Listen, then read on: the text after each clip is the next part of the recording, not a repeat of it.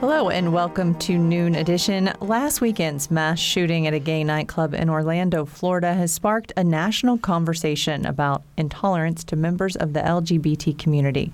Today on Noon Edition, we're talking to local experts and advocates about how the local community is responding to the tragedy. I'm Sarah Whitmire. Bob Zaltsberg is out, and Barbara Brosier is joining me to co host today. Our guests are Jonathan Baelish, he's the president and director of Spencer Pride. Kathy Wyatt. She's the president of White River Valley PFLAG. And Sarah Perfetti, she's the executive director at Bloomington Pride. You can ask questions by joining our live chat, following us on Twitter at Noon Edition, or calling into the program at 812 855 0811. So I want to just get us started here by just go through and if each of you can just tell us your reaction when you first heard of the shootings and news just started trickling in. We'll, go ahead and start with you, Jonathan. Um, yeah, first of all, thanks for having us today. Uh, I'm really glad that uh, you chose to do this topic. It's really important, and uh, certainly given the opportunity, I, am thankful for that. Um, you know, I think, as with most people, probably, I was um, shocked initially, and then um, angry as well and frustrated. And uh, I think just probably, you know, a mix of sad and frustrated is probably, you know, summing up the majority of my reaction. What could I do to help or um, how could things have been done differently?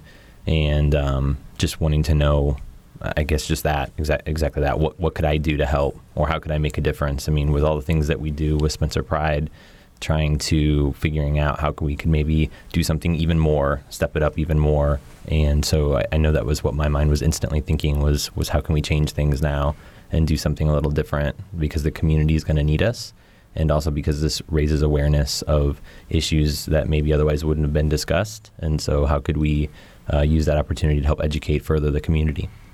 Sure. Kathy, go ahead. Um, for me, um, a very extroverted person, a talker. I was so surprised that I just went silent for actually a couple of days, and uh, until we were all at the vigil. Vigil, um, I had a hard time expressing much of anything. I, I was recognizing on a personal level that I suddenly felt that grip of silence and uh, hiding and fear. But at the social level, and as the president of, of White River Valley PFLAG, I felt that incredible need and the realization that parents may be triggered back into fears that they had early on as their children came out or their friends and family members, or uh, new new fears that they may not have recognized yet or or addressed or felt or seen. So um, I've had a mix of emotions inside, and and I'm doing my best to start talking about it. And and Sarah, you helped organize the rally in Bloomington. So how about how about you? Yeah, my initial response was a lot like uh, Kathy and Jonathan's. Um, I heard about it. We just happened to have our annual board retreat that day.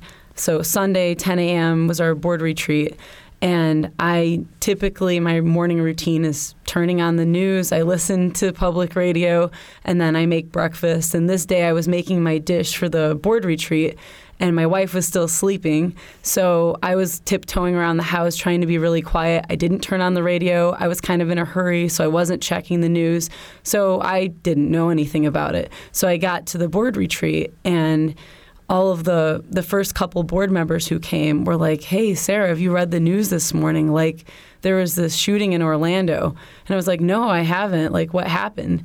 And so one of my board members, Kyle Hayes, was saying to another board member, they both had read it or heard about it and they were talking about how upset they were. And they were like, they kept giving updates throughout the board retreat. You know, like at the beginning, I think 15 dead, then it was like 20 dead. Then the numbers kept going up, and we continued with our business. And every time we had a little break, board members would check their phones, get updates.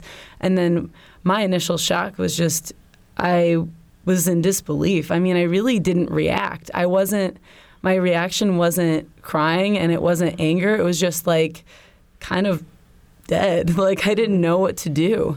And board member Kyle Hayes was so upset. He's like, I can't really I feel like I can't focus on this meeting. Like we need to do something. And we all agreed, yes, we need to do something and we need to do something soon. Because there are people in our community who unlike us, unlike a lot of us, might not have the community. They might not have they might not feel like they have um, the support that I feel like I have. So we thought that a candlelight vigil would be a good thing, and we planned it for Tuesday. So we wanted to give ourselves a couple days to get everything together. And the two days after that, I mean, it was a mix of like anger and being really busy with organizing the vigil and also crying. And then this whole week has just been a really difficult week. And I think a mm-hmm. lot of people feel that way too. So, what has it been like? Because all, all, of you are sort of leaders in the LGBT community. So, how do you reconcile sort of your, your personal emotions with the idea of how are we going to help people professionally and how, how did you do that, Sarah? Since you yeah. were actually in this in the moment here, where you are with your peers working on this. Too. It's tough to balance that to go up in front of a thousand people and try to be stoic and calm, mm-hmm. but also be honest with your feelings. Because why hold back how you actually exactly. feel? It's a really awful, tragic event, and all of us know that it could happen anywhere, anytime, mm-hmm. and so it like all mass shootings are extremely mm-hmm. tragic, and this one in particular hit really close to home. And right. so, how do we respond to that? Well, we try to give other people, everybody in the queer community, a voice for this event. And we tried to have something where we could all mourn together, but we could also um, have a message of uplifting and hope. Like we wanted people to leave the vigil, and I hope that was something a lot of people left with was a feeling of like there are a thousand people here. We're all together. Look to the person next to you. Like we're here for each other. We're here for you. You're not alone. If you feel like that, then we've also on social media provided some um, therapist information and support beyond just like a vigil because a lot of people are going to need that. So. Mm-hmm providing people with the tools to help them. Yeah, it's it, you know it's been difficult. Um, you know that first reaction and your you know personal um, reaction with sadness and fear and anger, and then to think about others are looking to you and they want to you know you're an example for them and they're looking for resources and they're looking to see how you respond. And so it's important as just leaders of any organization that you know you give that you know, confident front. And so you've got that mix of, you know, like Kathy mentioned, you know, she felt like she went a little inward for a couple of days. And I feel like I've been pretty inward all week, honestly. You know, my husband Jacob has mentioned it probably every evening. And um, I just, I'm thinking so much in my brain. And mm-hmm. yet at the same time, I'm trying to extract enough. Um, productive mind power to also do other things. And so I know, you know, the very first day when it happened on Sunday, um, Jacob and I went to our new community center, which isn't open yet, but um, that we have the building for. And we decided to go ahead and put up a memorial display in the windows. And so um, we had that done within, you know, a few hours. And that may not be, you know, some major consequential thing in the grand scheme of thing, but what we felt that in our local community, I mean, Spencer's a town of 2,500 people we want to um, stir that conversation and to make sure that we're recognizing the gravity of what happened. And our community center is right downtown next to the courthouse. It's a really well trafficked area. So, you know, we chose to do that. And then throughout the week, of course, we wanted to um, participate in the vigil that Bloomington Pride did, which was fantastic. And so, you know, we've tried to do a variety of things throughout the week, but I just each time I have to kind of pull myself out of my own head mm-hmm. and tell myself like this is what we just need to get done, and, and, think about it as, as a series of tasks because it is so hard to to extract that. Mm-hmm there's been so much that's been going on this past week, you know, all over the state, all over the country, people hosting vigils, fundraisers, blood mm-hmm. drives. What do you think of the community response here on the local level and then also nationally? What's encouraging me the most are the ally efforts. Uh, especially since, of course, you know, I'm trying to build a, a better um, volunteer base and support base for the um, parents and friends, family members of the gay and lesbian community. Um, so that those efforts have been amazing to me because we know that the strength of the our loved ones come in the support they have from the multitudes, not just their family members. So the more ally uh, efforts w- that we see, the more I'm encouraged that people will feel protected. And um, th- I don't know if we're ever safe. I've had several people say all of us need to be aware all of the time, wherever we are now. We've seen too many of these things happen. So it isn't just our community. It isn't just our family members, it's all around us. So we need to become community minded more than ever and start searching out answers and solutions and better ways to support each other and have resources. Yeah, I was just overwhelmed with how much how much support we had from the community when we announced that we were planning the vigil. I mean, my email, my phone, mm-hmm. Facebook messages, um, same with my board members. I mean, they could say the same thing. We were just like, I have to stop everything, and mm-hmm. we're responding to everybody to make sure you know people don't go unheard. But people were asking, you know, could we speak at this event? And our board member Kyle Hayes, the one who had the idea to have the vigil on Tuesday, um, was actually the one who organized all the speakers. And I think all of them actually reached out to us. I don't think he had to mm-hmm. intentionally look for anybody. Mm-hmm. When we decided that we would have it at a pretty big and public space, because we didn't know how big it would be at City Hall, um, I think maybe the only person who may have been invited because we had it there was the deputy mayor. But everyone else, I think, reached out to us. Mm-hmm. And yeah, I'm just so happy with the community support we've had. Mm-hmm.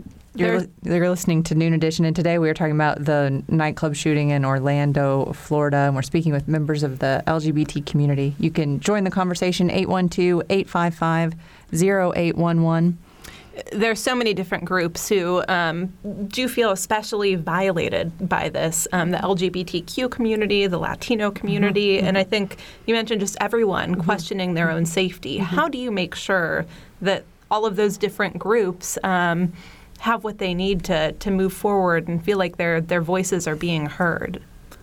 Yeah, that's something that Bloomington Pride um, we constantly try to do a better job with, and you know I'll admit we're not perfect. So we start with trying to have great representation through volunteers on the board and on our steering committees, because it's hard for me as somebody who identifies as a cisgender white lesbian to say I have the same experience as a trans person of color.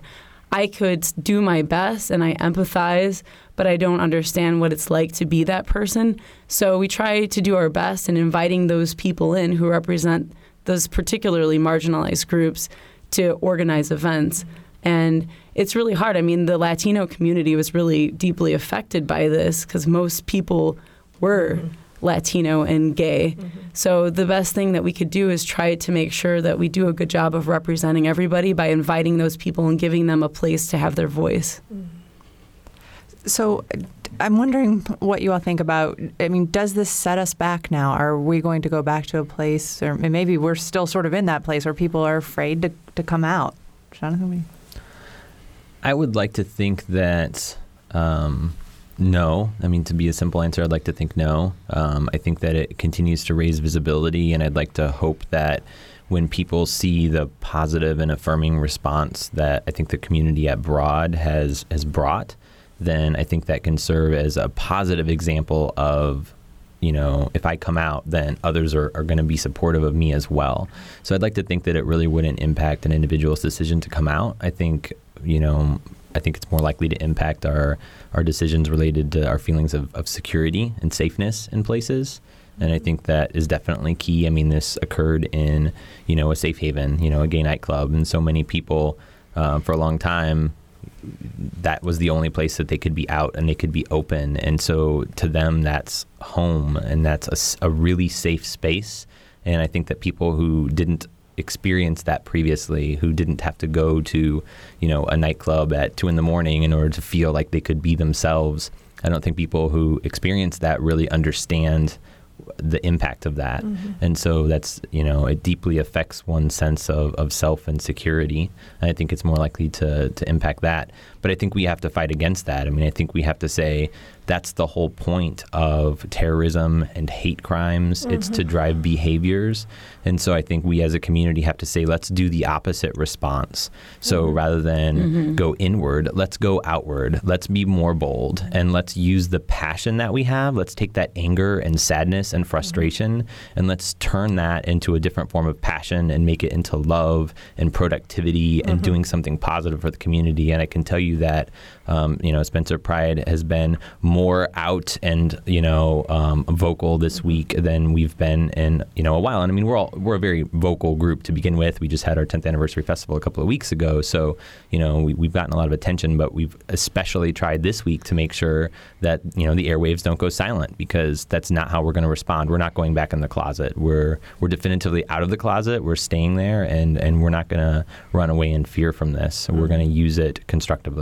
Right. I had a little bit of a different experience since um, I had just set up um, through the PRISM group our local um, LGBT youth organization that are under the Bloomington Pride um, umbrella.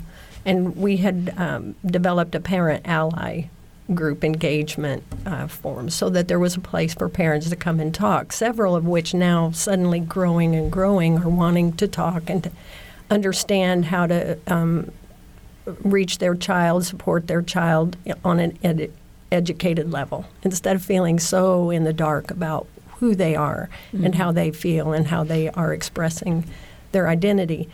And um, so we were fortunate to have had one set up, uh, and we actually had that uh, last night at the Unitarian Universalist Church. So that was a great thing for us. But on the flip side of that, um, the calls that I'm getting from parents who now feel more frightened, more unable to come out, more afraid that they put their child in danger if they're visible, if they're vocal, and yet we all know that it is the only way to fight.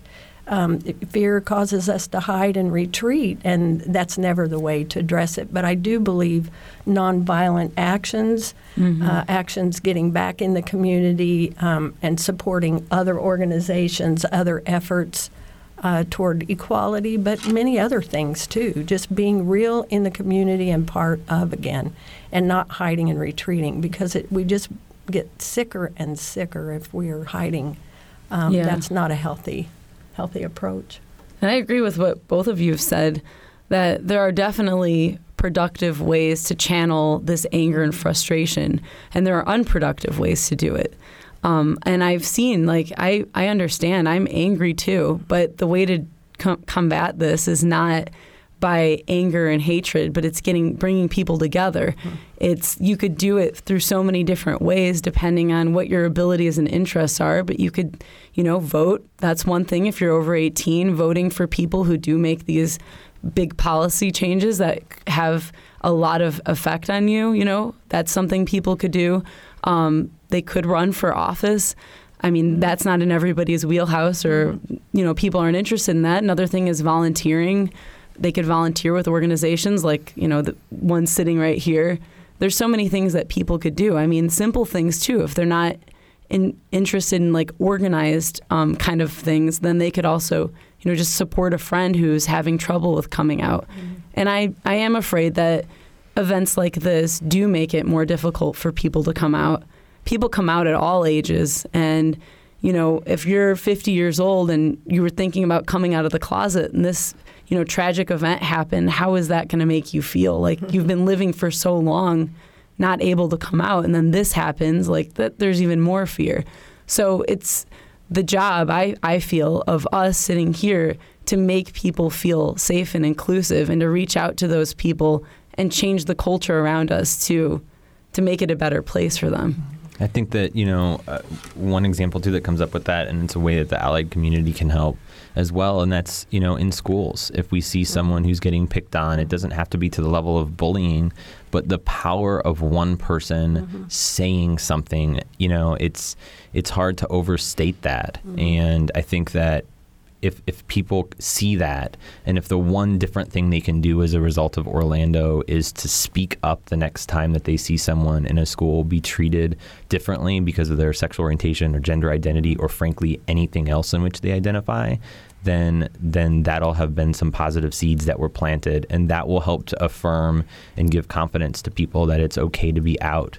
Mm-hmm. I was speaking to Judy from Spencer Pride earlier this week, and she said something that, that really stuck with me. And she said, This is awful, this is a tragedy, but I don't want people to think that these hatred issues haven't been there the, these mm-hmm. past yeah. few years. Oh, this yeah. is something it's that people new. in our community struggle with mm-hmm. every day. And I just mm-hmm. wondered what you're seeing in your communities and how you, you deal with those issues and how people can, can get help if they're struggling with that. Go ahead, Sarah. Yeah, there's um, a lot of ways depending on who you are. So, our youth group does a phenomenal job. Um, as Kathy mentioned earlier, Prism Youth Community is Bloomington Pride's youth group, and there are several different um, committees, but one in particular that's received a lot of attention and done a really phenomenal job is our education and training committee. And so there are youth members, uh, queers and allies on who are youth um, on this committee, and they've done some really great changes for educating people. And actually, right now, they're in Detroit presenting at a conference. Mm-hmm. So they apply to conferences where people with getting their PhDs are also applying, and they present at these conferences. And I think our youth are really doing a really good job changing um, cultural attitudes about queer people and standing up, like Jonathan was saying, when they see something wrong. So there are ways to get involved. There are therapists if people want some more one-on-one. Our youth director, Laura Ingram, mm-hmm. um, her background is a therapist, so she's a licensed counselor. And you know, people we've posted this on social media, but they could contact her, and she'll help them figure out with their insurance like what are the best and their and their issues. Who's the best counselor for them? There's also free services for counseling at the IUGLBT Student Support Services Center.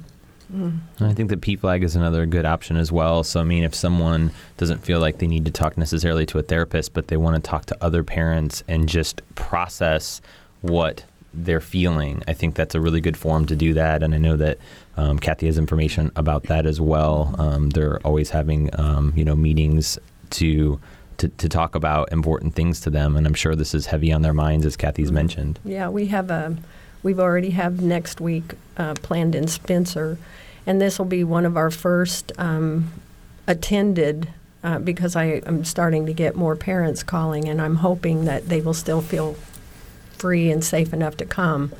Uh, and that's why I was hoping also on Wednesday night at our new headquarters on the courthouse square on it's the at 46 East Market Street. 46 yep. East Market, thank you. I just live there and go by it every day. Don't have the numbers in my head. But we're hoping that we will have a nice batch of, of warmth uh, surrounding the family members that are that are working through this issue at that time too. Mm-hmm. today on Noon Edition, we're talking about the shootings in Orlando at a gay nightclub, and our guests today are Jonathan Baelish, Kathy Wyatt, and Sarah Perfetti. We're going to have to take a short break, but if you want to join the conversation, it's 812 855 0811. We'll be right back.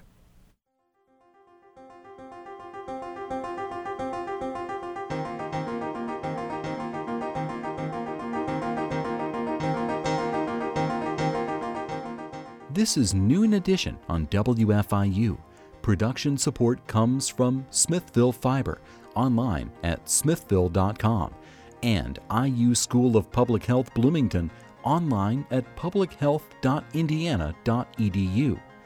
WFIU News covers South Central Indiana and the state each day. You can read news throughout the day as it's posted on our website at WFIUnews.org. And you can pick up a digest of all the top stories. It's like a newspaper delivered to your inbox each weekday afternoon. It's a free and easy way to stay on top of not only the headlines, but also the in depth audio, video, and print news stories you can't get anywhere else. Subscribe right now at WFIUnews.org.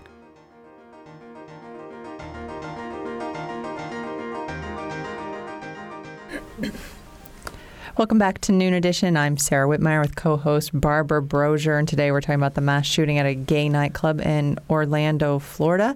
The number 812 855 0811. You can also tweet us at Noon Edition.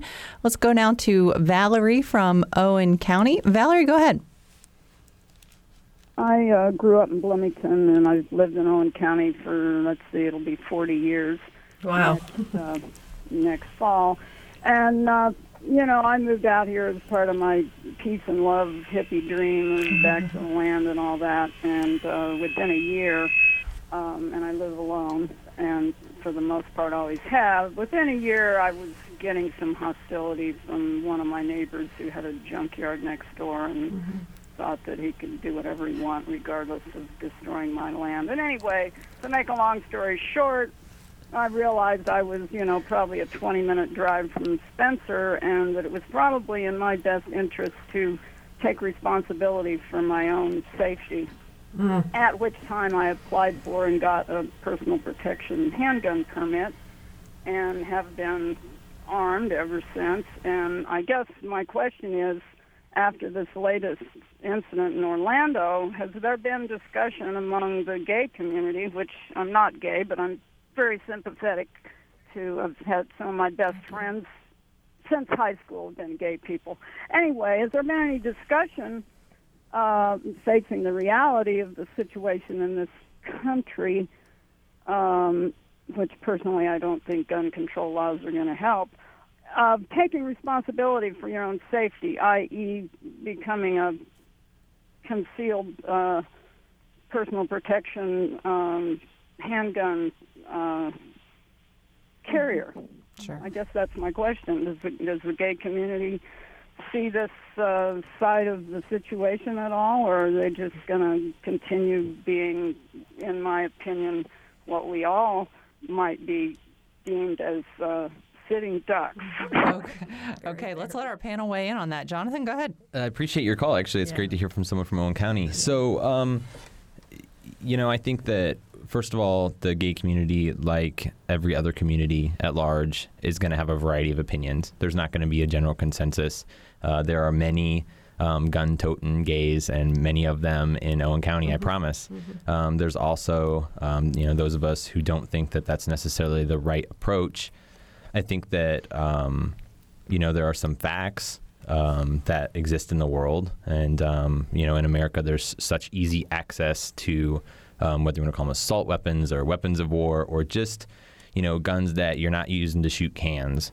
And um, I think the fact that it's so easy to access those weapons, and yet we have the highest rate of mass shootings in the world, mm-hmm. um, I think there's some correlation there. Now, maybe a researcher would argue, and I'm sure some do, but um, me personally, I think that there's some correlation there, and I think that um, a little bit more difficulty in having access to weapons would be good. I don't think having a nightclub with 350 armed people drinking alcohol and dancing is a recipe for safety for anyone.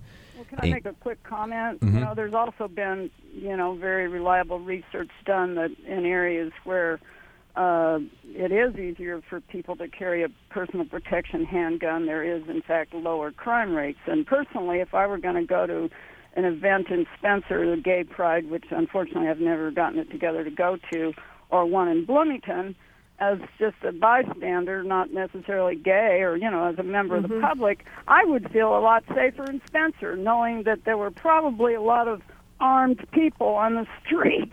well, you know, as I mentioned, we, we definitely have people who, who do carry, and you know, um, from a safety perspective, I'm sure Bloomington Pride absolutely is doing the same thing. Um, you know, we are very much in contact and in tune with the local law enforcement. So the Owen County Sheriff's Department, the town marshal, they're heavily involved in all of our activities, everything from our setup because we want to ensure that our volunteers are protected to um, the actual festival itself. We have personnel cell phone numbers for all these individuals in addition to having them on site so they have a visible presence as a deterrent and then also we have easy access to them. So we definitely, you know, when we think about also our reactions initially to to the tragedy, honestly, you know, our event was, you know, eight days before this occurred. And one of the first things that I thought of was how are we going to maybe do things a little differently in light of this? And so, yeah, yeah, I mean, like I said, there's not a general consensus, but, you know, my personal belief is that um, we can do something more with um, our gun laws to make it more difficult to have access to these types of weapons. But I think that,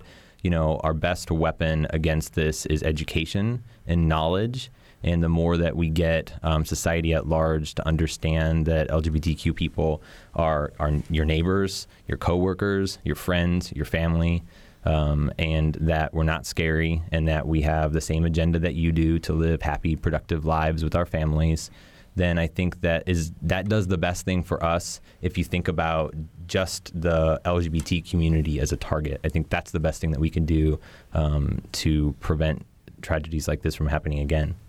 Okay, Valerie, thank you for the call. Um, let's go next to next to Rick from Columbus. Go ahead, Rick. Yeah, I was wondering if the panel would comment on if they have an opinion on if the club in Orlando should reopen or not. Wow. I say yes. I think they should. too. I mean, it's really important to show to the queer community as organizers, club owners, um, queer owned businesses to show that we're not afraid and keeping that open. And there's so much support too from the public toward Pulse in Orlando that I think there's going to be a lot of people even more aware than before, and the likelihood of it happening there again is very unlikely. So I think one thing is to not hide and be afraid, but to show that we're proud and we're changing. I mean, the hardest thing is changing our culture and t- changing attitudes about queer people. And that's the biggest issue. And that's a lot. I mean, how far are we away from making everybody treat queer people as normal human beings? Mm-hmm. We're probably pretty far from having everybody think that way, but I think that the club should open again. I definitely think that they should reopen again. I mean, I think that when you think about um, you know nightclubs and, and clubs like this in, in, queer history have a lot of influence. I mean, you know, Stonewall, right, is yeah. a great example of that. Mm-hmm. And so we've got Stonewall, and, and now you have Pulse. And unfortunately, neither one of them were things that we would have wanted to happen, but both of them are going to ultimately be turned around. And uh, like I said, the passion for those events are going to continue to move this movement forward. Yeah, I think uh, one thing that I'm thinking of if I were the mother of the young man in Orlando that died while she was dancing with her son because she wanted to support her gay son, if I were that mother and I were shot for standing up and supporting a child or a family member or friend of mine, I would want them to know that I was not afraid to die. I would much more be afraid to live in a life where I had to live in fear. So if I'm going to have that kind of threat over my shoulder all of my life, I'm going to get up and I'm going to go live. And I don't I wouldn't want anybody to stop if something happens to me and I've actually had to have that conversation with my family members. You know, when you do rise up in a resistant community and your friends are mm-hmm. at odds with what you believe and think and feel, uh, you know that anything can happen. We know that. And, and, that can happen at any time. I mean, I think, you know, if anything, um, since 9/11, I think the whole you know American society recognizes the challenges of balancing liberty and security together. And the fact is that I personally don't think there is a single way that you can prevent a crazy armed person who has no concept of morality from inflicting harm on people. I, I, don't. I just don't think it's possible. And so then I think the only real response do we have is do we choose to live our lives less openly and less honestly and less mm-hmm. proudly, or do we say this isn't going to impact us and as a matter of fact we're going to do something more because of this? So I think that's the choice that we have to make. I don't think it's a matter of you know, choosing to be more secure. I don't think that's that's really the case. You can't impact this type of um, event. To be honest with you, there's nothing that can be done. Thank you, Rick, for the call. 812-855-0811 if you have a call for one of our experts. The debate now seems to be focusing quite a bit on gun control and the issue of homeland security. I want to know, in your opinion, are we focusing on, on the right thing here? Kathy? I, am still struggling with that. I, you know, I really need to spend more time looking at both sides of that because I understand. Um, was it Valerie that called earlier? If I lived in the country alone, um, you know, I would have a dog. I would have some. I would have something there that helps me feel a sense of safety and security and everybody has their choice. Personally, I would be more afraid that I'd shoot myself in the foot if I if I had someone startle me because when I'm startled, I'm not at my best, and I'm pretty sure I'd be a terrible aim. And I think that honestly, studies show that while maybe, maybe, and I don't know if that's correct, you know, violent crime is down in, in areas like that, accidental deaths mm. are significantly higher in areas yeah. where I, there's higher guns. I can see that being me. And, you know, if I see one more toddler shoot another toddler, mm-hmm. I just might go crazy. Mm-hmm. it's just so mm-hmm. frustrating, the irresponsibility. And, and I know there are many, many responsible, responsible. gun owners, right. and they're in my family, mm-hmm. and I have friends mm-hmm. who are responsible gun owners, but um, but yeah, we've got. I think that's a part of it. I mean, mm-hmm. I, I, personally think that's a part of it.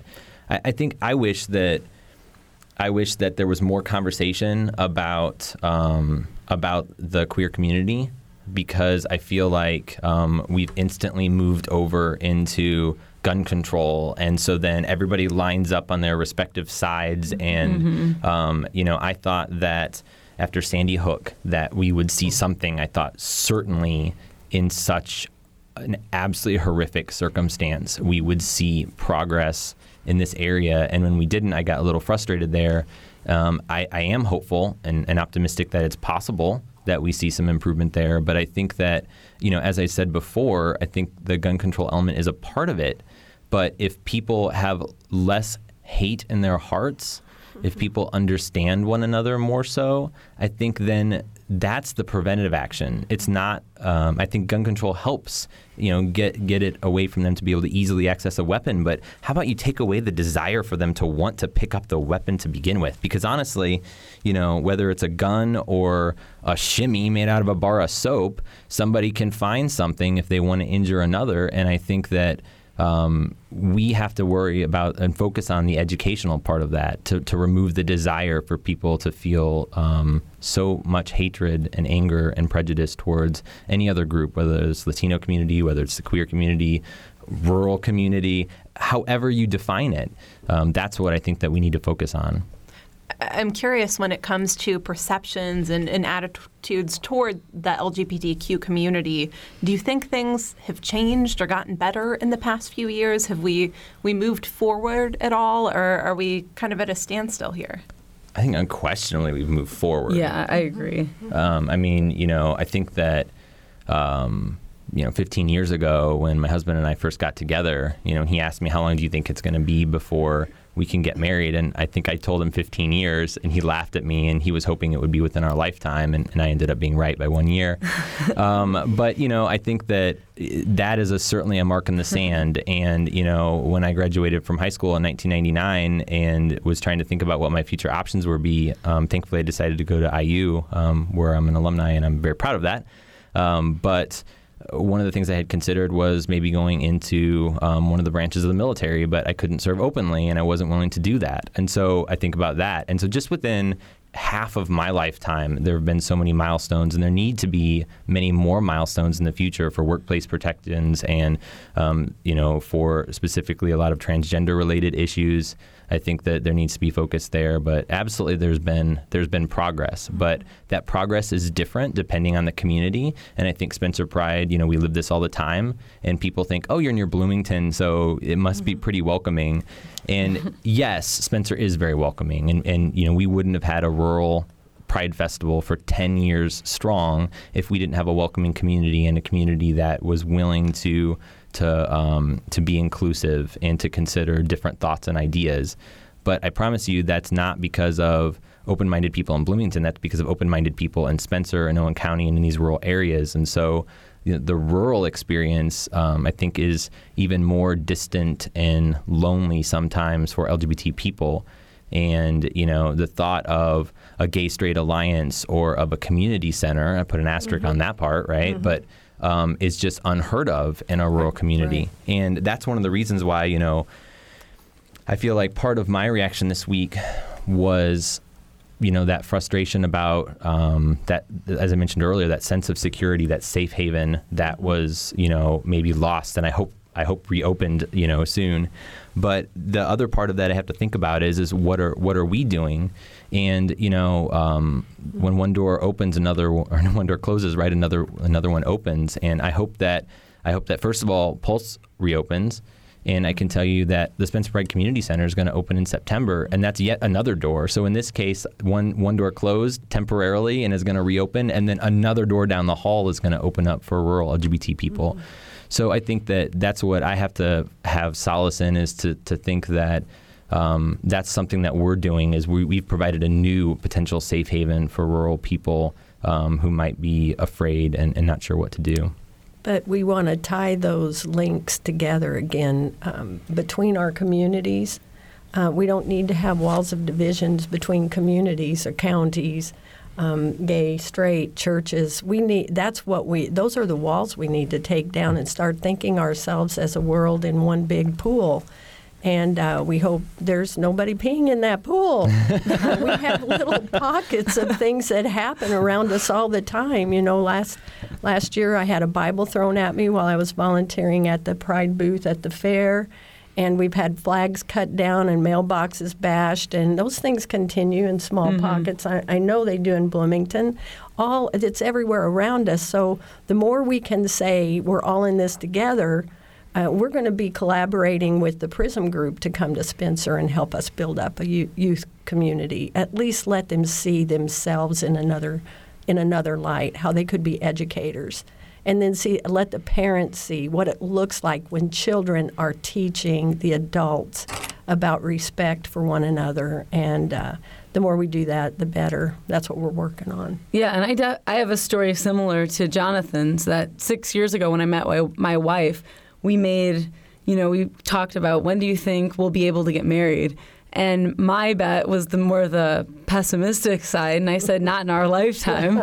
and she said, I think in like ten or fifteen years. And our bet was if I lost, I owe her a baby grand piano. So I still owe her a baby grand piano at some point. And I'm glad I lost. So to answer your question, do have um, pers- perceptive or pers- have people's opinions about the queer community changed for the better or the worse?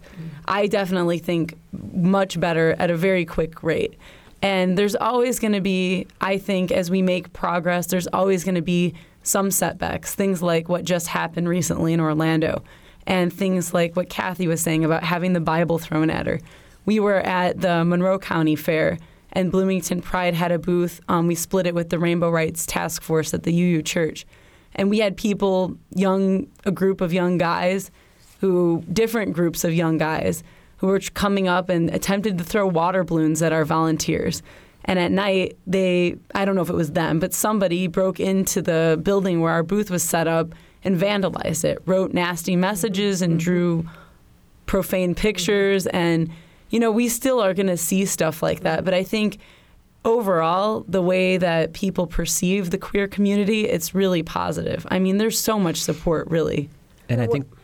What we would prefer is that when someone feels that type of animosity, that they would come and talk, talk about it. I mean, if they could learn any other action besides vandalism or violence, yeah um, or abusive words or actions, much rather just talk to these to anybody that they're in opposition to and learn about it. And everybody everybody needs to be active. They can't take a passive role in this. You know, I had mm-hmm. someone come up to me a couple of weeks ago and say, "Oh, it must just be so much easier now that you know the younger generation is growing up and they're so much more accepting." And yes, there are some inherent facts about um, you know the open mindedness of some of our younger generation.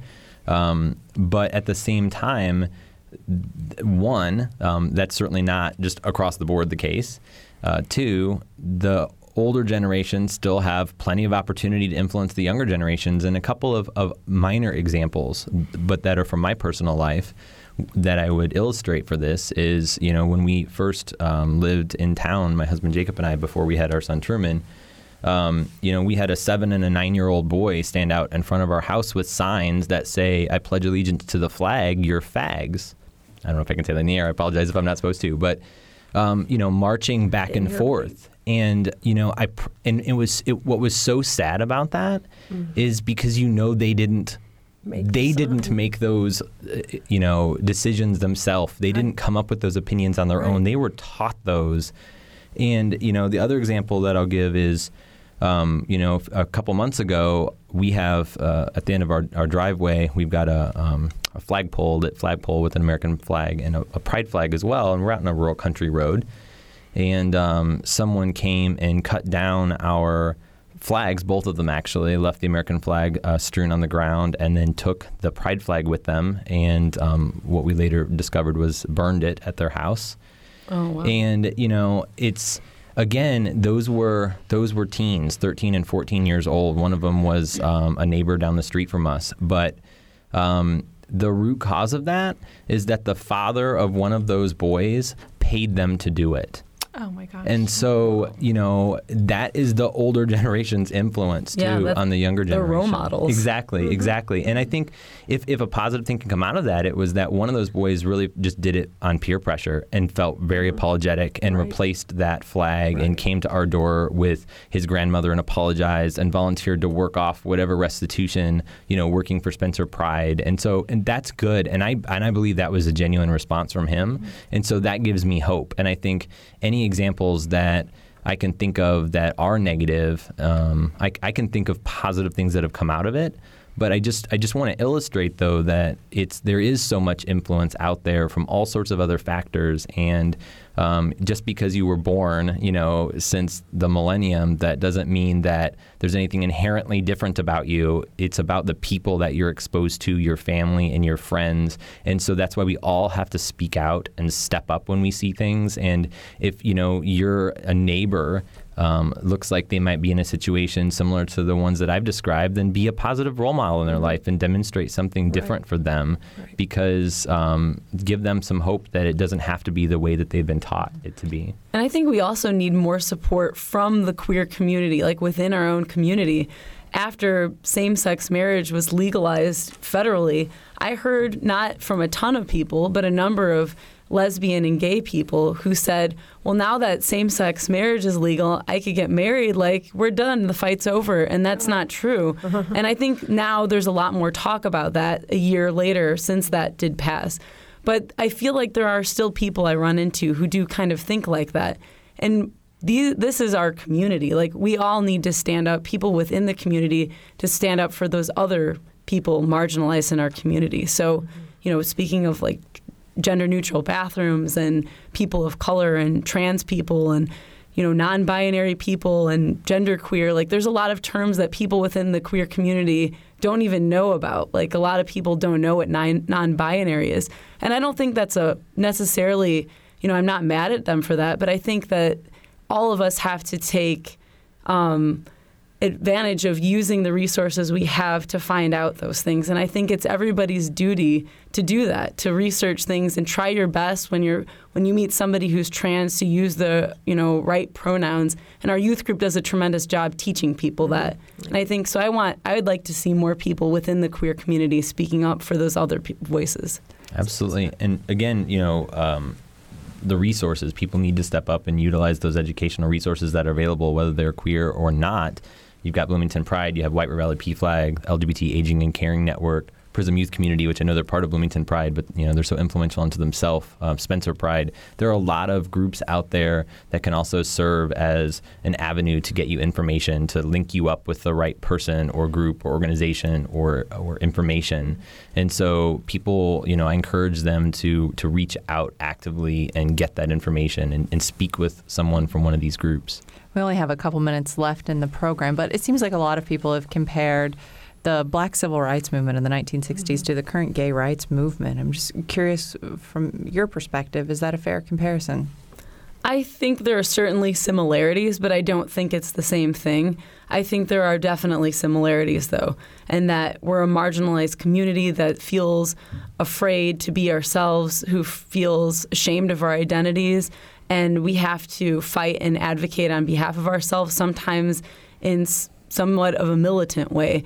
But I think I can't say, as somebody who's white, that you know, the black civil rights movement is an equal comparison to, the, to this. I think it's a civil rights movement in a slightly different way, and I think it has a lot of similarities, but I can't say it's exactly like that. No, we're still we're still on that bus. We need to continue on that bus as well. I mean, That's we need so to true. remember the black community as well, and um, anyone else that feels any of the faith-based systems. Um, we need to all be coming together. Yeah, and I think that, you know, I honestly try not to even recognize it as a valid question almost because I don't think there needs to be a comparison, whether it is or similar or dissimilar. I think that as a humanity, we have to look at civil rights causes. And you know, those of us at this panel focus uh, typically on on queer causes, but um, we're passionate about a lot of different things. And so we have to learn from our brothers and sisters that have come before us whether that's the women's civil rights movement, whether that's African American, um, whether that's Asian American. I mean, it would be blind for any of us as as humans to to ignore some of our lessons from the past. And so I think I don't need a, a special badge to compare are they equal or not. Um, what I think is important, and I think both honors the um, African American civil rights movement uh, is to recognize and learn from it and to see how we can take some of the things that they learned through their hardships and struggles and fight and how we can apply them to the queer movement.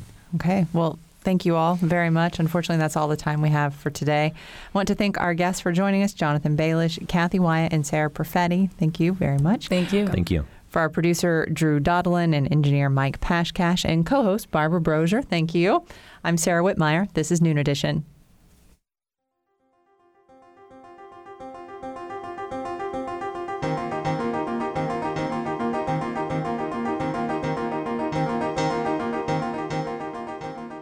Noon Edition is a production of WFIU and the Herald Times.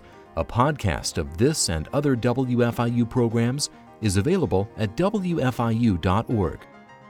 Production support comes from School of Public Health Bloomington. Public Health Reimagined, addressing 21st century health challenges with a multidisciplinary approach to disease prevention, health promotion, and enhancing quality of life. publichealth.indiana.edu. And Smithville Fiber, the Gigacity Company. Fiber Internet, HD, and digital IPTV in southern Indiana.